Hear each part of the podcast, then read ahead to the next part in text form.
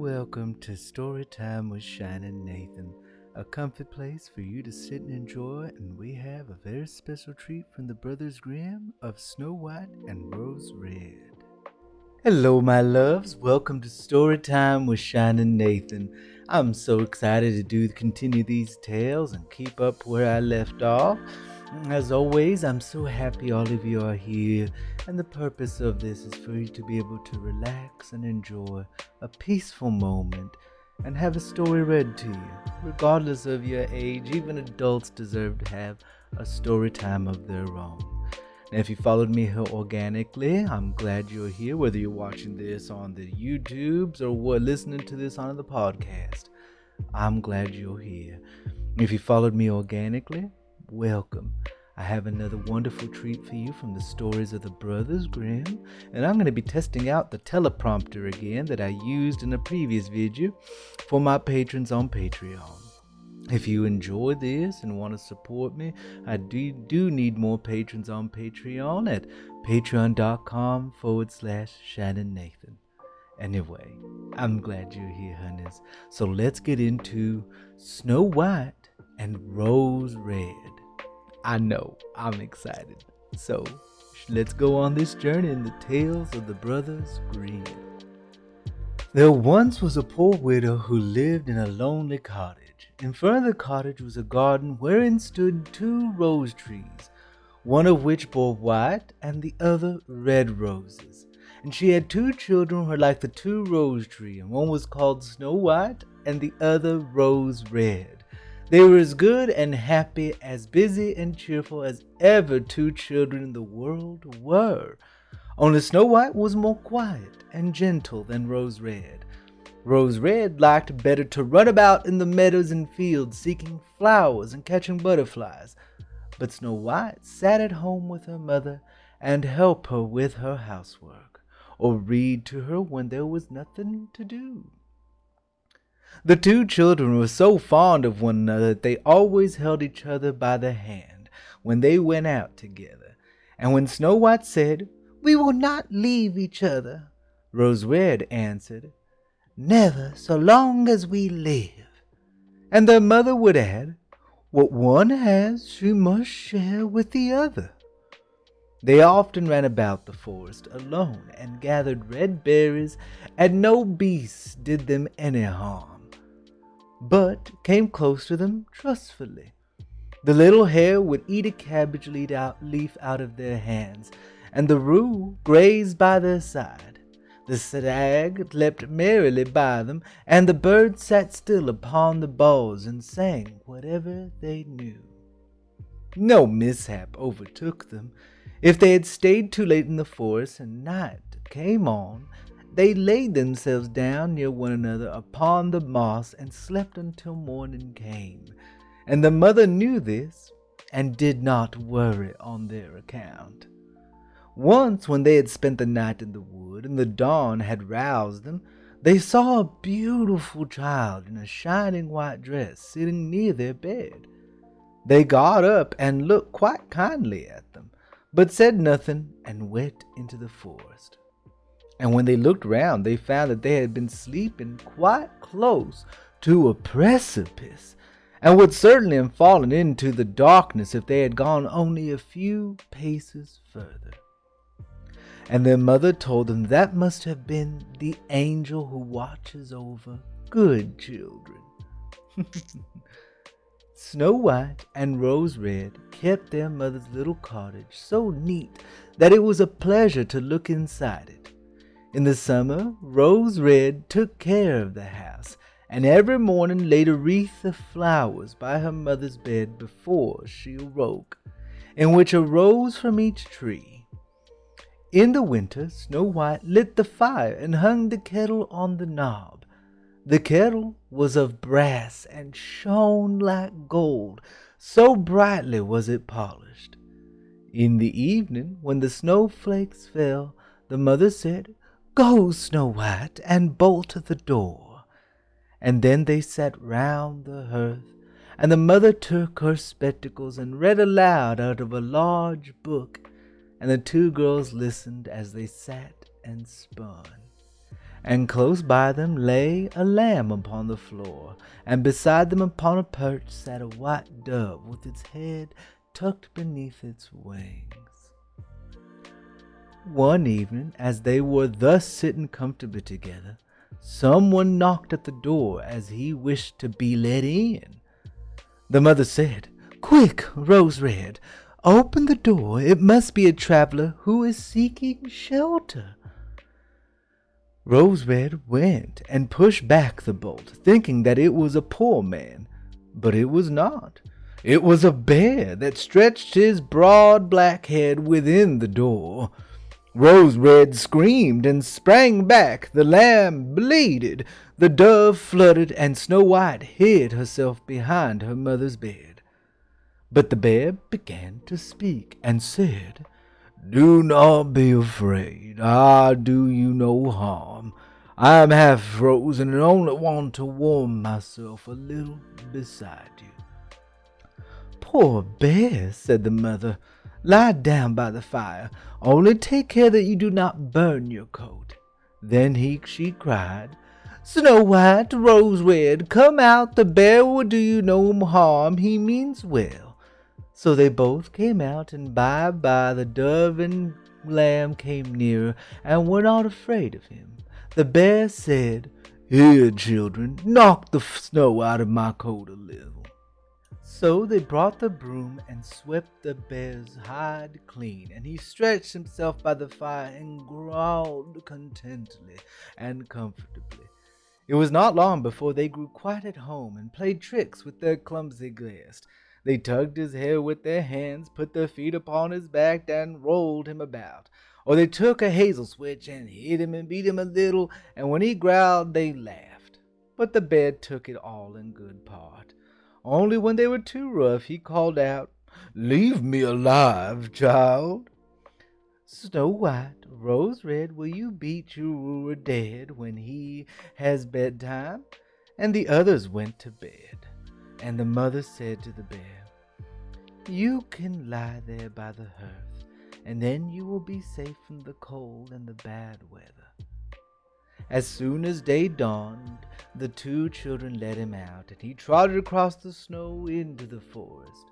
Henceforth the bear came every evening at the same time, lied himself down by the hearth, and let the children amuse themselves with him as much as they liked.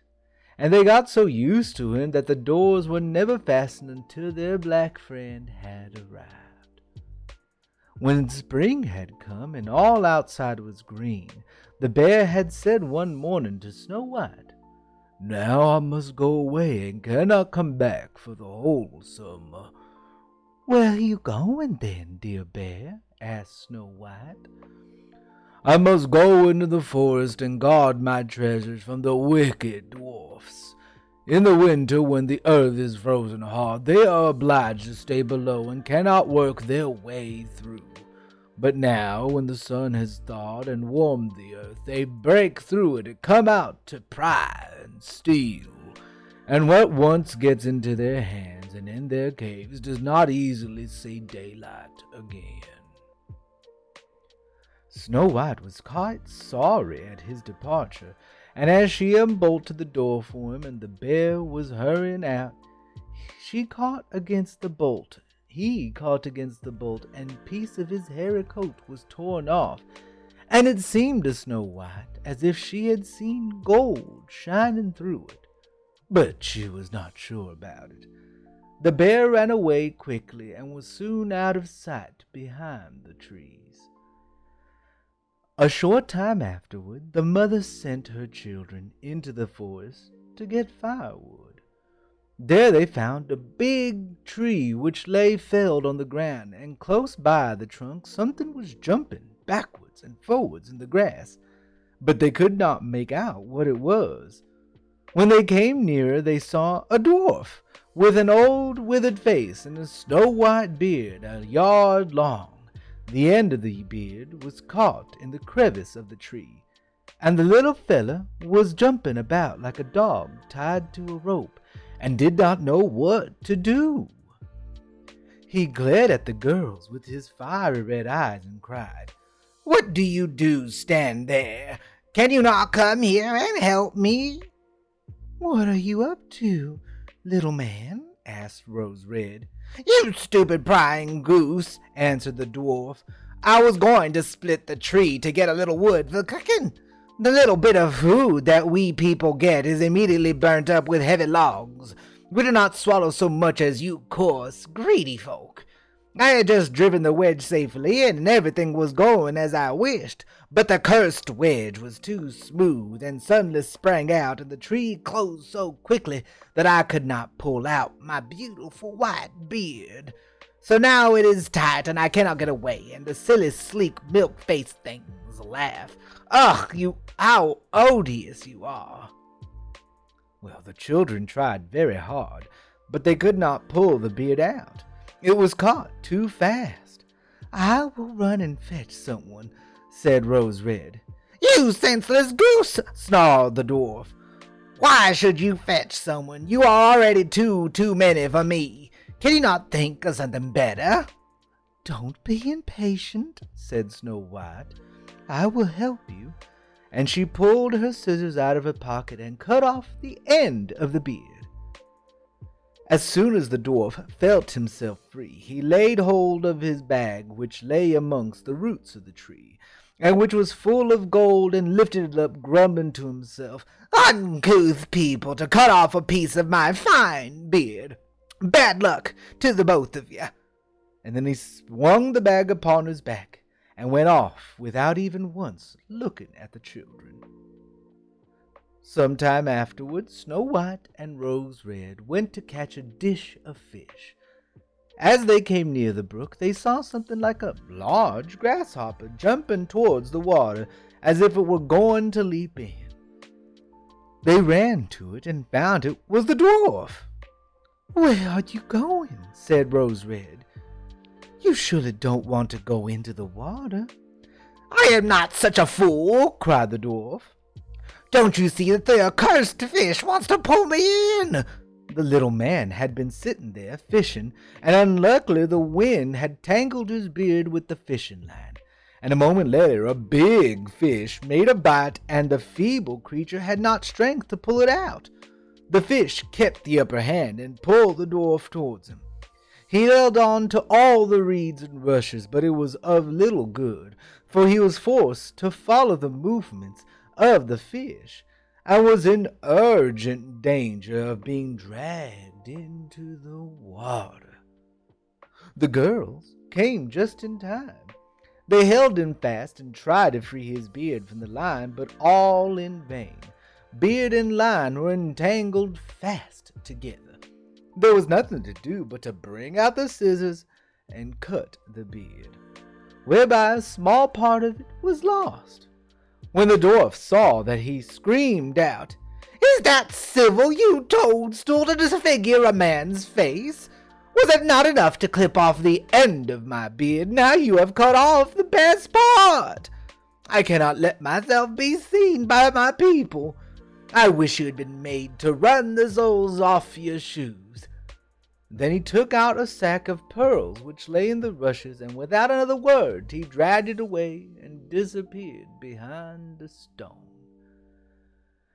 Well, it happened that soon afterwards the mother sent the two children to town to buy needles and thread and lace and ribbons. The road led them across the heath, upon which a huge piece of rock lay strewn about. There they noticed a large bird hovering in the air, flying slowly round and round above them. It sank lower and lower, and it had last settled near a rock not far away. Immediately they heard a loud, piteous cry.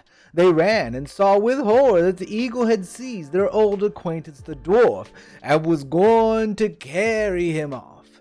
The children, full of pity, at once took tight hold of the little man and pulled against the eagle so long that at last he let his booty go. As soon as the dwarf had recovered from his from his first fight, where he cried with his shrill voice, Could you have not done it more carefully? You dragged at my brown coat so that it was all torn and full of holes, you clumsy creatures. Then he took up a sack full of precious stones and slipped away again under the rock into his hole. The girls, who by this time were used to his ingratitude, went on their way and did their business in town. As they crossed the heath again on their way home, they surprised the dwarf, who had emptied out his bag of precious stones in a clean spot, and had not thought that anyone would come there so late. The evening sun shone upon the brilliant stones. They glittered and sparkled with all colors so beautifully that the children stood still and stared at them. Why do you stand gaping there? cried the dwarf and his ashen gray face became copper red with rage. He was still cursing when a loud growling was heard, and a black bear came trotting towards them out of the forest. The dwarf sprang up in a fright, but he could not reach his cave, for the bear was already close. Then, in the dread of his heart, he cried, Oh, dear bear, dear Mr. Bear, spare me. I will give you all my treasures. Look, the beautiful jewels lying there. Grant me my life. What do you want with such a slender little fellow as I? You would not feel me between your teeth. Come, take these wicked girls. They are tender morsels for you, fat as young quails. For mercy's sake, eat them. The bear took no heed of his words, but gave the wicked creature a single blow with his paw and he did not move again. The girls had run away, but the bear called to them, Snow White and Rose Red, do not be afraid. Wait, I will come with you. Then they recognized his voice and waited. And when he came upon them, suddenly his bear skin fell off, and he stood there a handsome man clothed in all gold. I am a king's son, he said, and I was bewitched by that wicked dwarf who has stolen my treasures. I have had to run about the forest as a savage bear until I was freed by his death. Now he has got his well deserved punishment.